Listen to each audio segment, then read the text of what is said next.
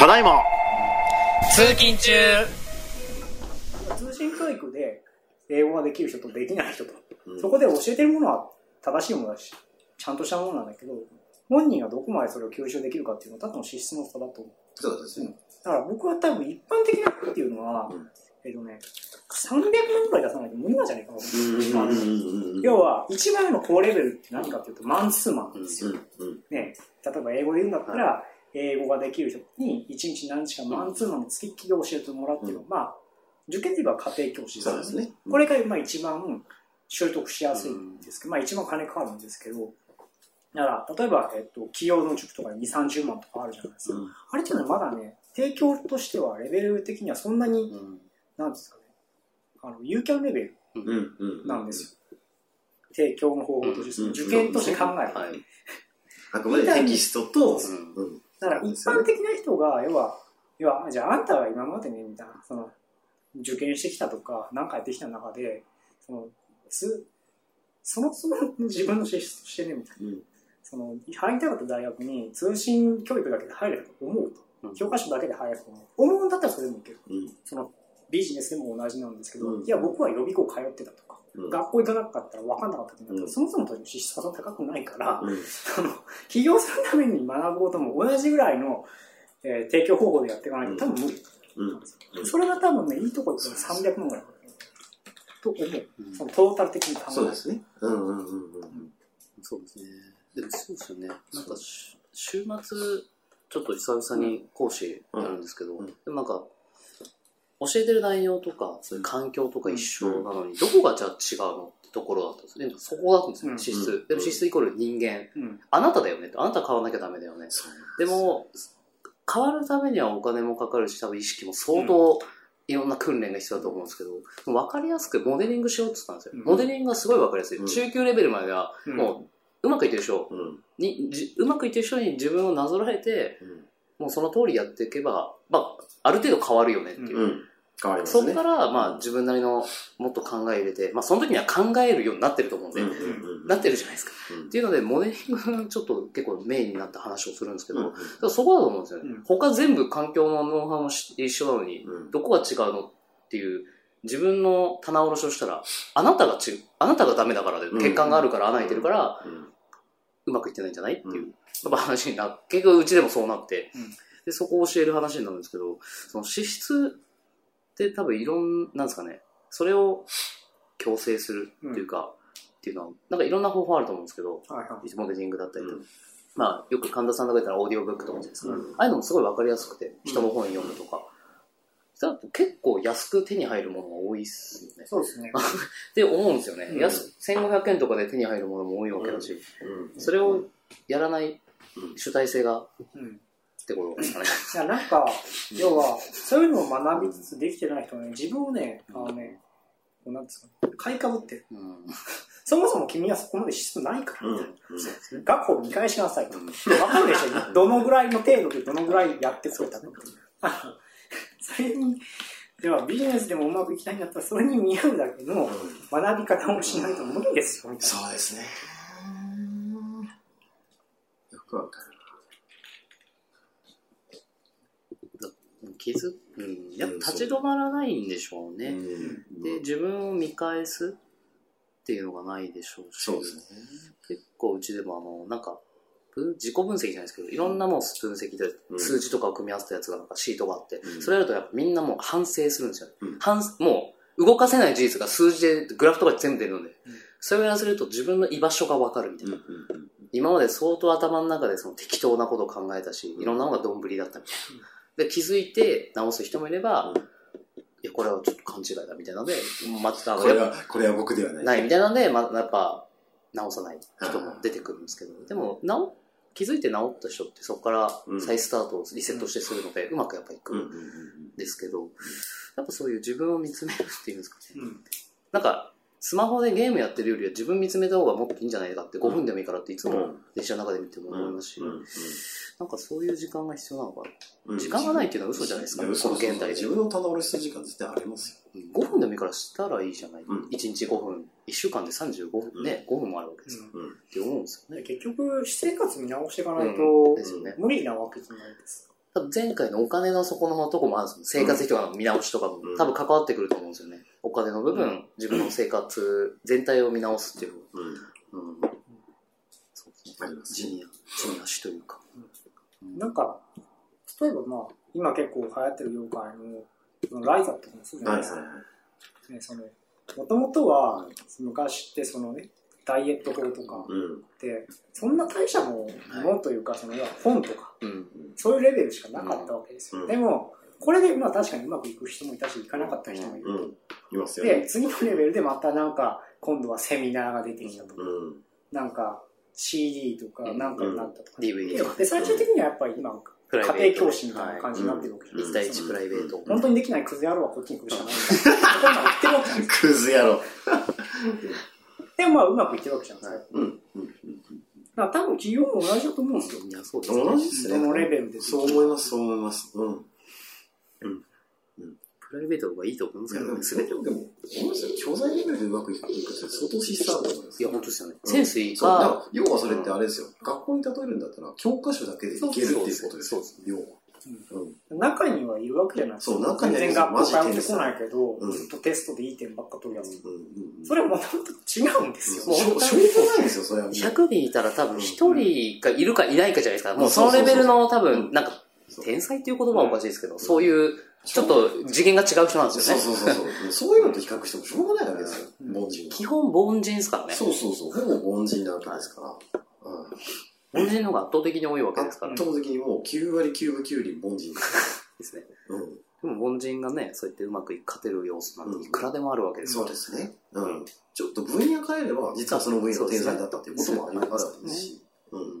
ななんか、昔はその中であったのは結局、要は若干、運任せなところがあって、うん多かったのは結局その、要は、なんか、ベンチャー企業でいい上司の下に入るとか、なんなんか同じ要は運です。そのビジネスをやる上で、要はそれを仕事としてお金もらいながらうん起業するためのノウハウも一緒に学べるみたいなのうん。もう結構ね、このパターンで成功する人は割と多かったと思うんです。これでもこれ運なんですよ。だって会社っていうのは利害関係でさっき言ったようにあんたを使って利益を上げたいと思ってたけど別にあんたを育てようとは思ってないそのうん。利益、利害関係の中で結果的にそういうものになってるかもしれないけど、それは別に、それは主目的じゃないからねっていうのがあるんですけど、そうですね。入る会社、そうですね。うん。変えられないからな、そのあたりは。そうですね。利害関係ですよ。うんだから分かりますけど、学習塾だって利害関係で成り立ってるんですよ。なんだかんだ。だから、あ、こいつは絶対にいい大学、いい高校に合格するっていうふうに分かった人には相当力を入れるわけですよ。でも、あダメだな、こいつって思ってる人には、下のクラスとかに行かせるわけですよ。分かりやすいじゃないですか。学習塾なんてね、その合格どんぐらい輩出したかっていうところで、実績になるわけだから完全に利害ですか。なんか成績いい人はね、その授業費取りません。そうそう。そうそうそう。当たり前ですよ。だって、その広告ができるか。うん。うん。これだけうちは輩出しましたよ。うん理解なんですよ。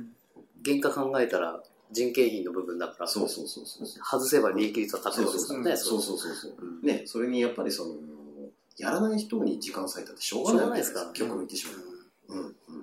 だったらきちんとやる人にやっぱり時間を割くっていうのは当然だと思うし、うん、そうなんですよねで。当然、当然のことやってるだけなんですよ。うん。本当に。なんかその変なところまでそういう、まあ世の中ってそれで回ってるのが当たり前じゃないですか。当たり前です。当たり前の当たり前ですね。うんでもなんか、なんか変変なところまで、なんかね、社会福祉的な、うん なんかこの、理論を持ってきてはいや、やるんですよね。なんか、いや、そういうのダメだと。なんか、その、そういうお金儲けばっかどうたらこうだとか、いやいや、みたいな。だって、そういう社会なんだよ。それが嫌なら、そのね、なんか、ロシアとかに移住するしかないんじゃないみたいな、その社会無人島とか行けそう無人島とか共産主義のところでうん行った方がいいですよそういうね。ことですよね。資本主義は難しいですよね、そこは。うん。資本主義である以上で、それはしょうがないです。うん。そのね、少子経済では。そうそうそうそう。うん。主体性からだいぶ行きましたね。すごいですね。うん。サンゴからよくここまで 行きましたねと思いますけど、でもすごい、今思いましたけど、あの、奥深いですね、このテーマ。主体性とかで結構昔のね、その学校とかに結構詰め込まれてると思いますよ。ですよね期待してるちゃんと自分でうん目標とか決めて、もう俺はこの大学行くんだ、この高校行くんだって決めて、うんだーって勉強してる人は、まあ、それなりの結果を残してるわけじゃないですか。うん一方、その、ちんたらちんたらとうん適当にやってる人は、それなりの結果を収めてるわけじゃないですか。全く同じですよ、これって。なんかね、その、なんか、こう、人間って豊かになると、うん。そういうなんかね、正義論みたいなものを押し付けられ始めるじゃん。うんそもそもとしてね、みたいな。自然界っていうのは、いや、劣る人は死ぬんだよ、みたいな。それはわかるよね、みたいな。そうじゃないですか、だって。ね、じゃあ例えば、ね、その、えっ、と、狩りの能力が低く生まれた動物とかは死ぬしかないんですよ。うん。それは当たり前なんですよ当。たり前ですね。で、なんかそれが、要は社会というか、その、発展してきて、弱き者も助けていこうみたいな風になってますけど、それは後付けだからね、みたいな。うん。うん。そうですね。うん。そもそもだって、数百年前なんてね、その弱い奴らぶっ殺されまくってるんだから、みたいなそれが当たり前だったんですよ、そうそうそうみたいなそうそうそうそう。うん。で。なんか、その、なんか、んだんだんね、なんかね、弱者のね、その、押し付け的な論理を持ってくるんですよ多いっ。すね。なんか、私はそんなに強くないとかありま、すね。うん。うん、あ、そうですか？みたいな。いや別にいいですけどね。でも、弱いと死ぬかもよ、みたいな。うん。押し付けですよね。うん。そうですね。なんか、さっき歩いてて、やっぱ、そう思ったのは、その、たまに多分駅でもちょこちょこ、いろんなとこにいると思うんですけど、その、最低賃金をみたいな。ああ、もう、最近多いんですよ、すなんかまあ音声でこんな話をするのもなんかね、公共のあれなんで、うん。語弊だったり矛盾な、矛盾っていうかあの、賛否両論あると思うんですけど、なんか、あるけで別になんかディスるわけでもないですけど、それよりやることねえかってやっぱすごい思うん。ですよね。その、その、なんだろうな、欲しい賃金を。もらえるぐらいの力を身につ身けるっていうことだったんですよ。でもそれ本当に今、うん。同じで、弱いかったら淘汰されるよねと。そう。まあ、だったり最低賃金を上げろとか、それは違法だみたいなの言ってるけど、うん。いやいや、あなた淘汰された人間だよねって時に気づかないとダメなんじゃないかなって。感じうんて、まあなんかさっき警備員来てましたけど、はいはいはい。あの、あやっちゃいけないとこでやってるわけなんで。あ、なるほど。でもそれをなんか、自分たちは正当な法律違反のこと、法律にのっとった上で主張してるんだって、あなたたちそもそもそこダメなのにやってるからそ説得力ないよねって思ったんですけど、ないですね。自分たちも違反を犯してるわけですだか。かららその、うんなんか自分たちが主張を通したいんでしょうね。自分たち正しいと思ってるんですけど、でもやっぱその、食うか食われるかのうん。話だなと思って、うん。もっとやることあるよねうん。ってそ。いうう、そこでなんか、あそこで声を大にして、みたいな、んではちょっとなんか、何も解決ずれるんじゃないか。なと。だって、うん。世の中のほとんどの人はあなたに興味がないですかそうですね。最低賃金上げろと1時間の。その今言ってる1時間でできることいっぱいあるよねってすごい思ってその時間で、まず力つけるん。だって。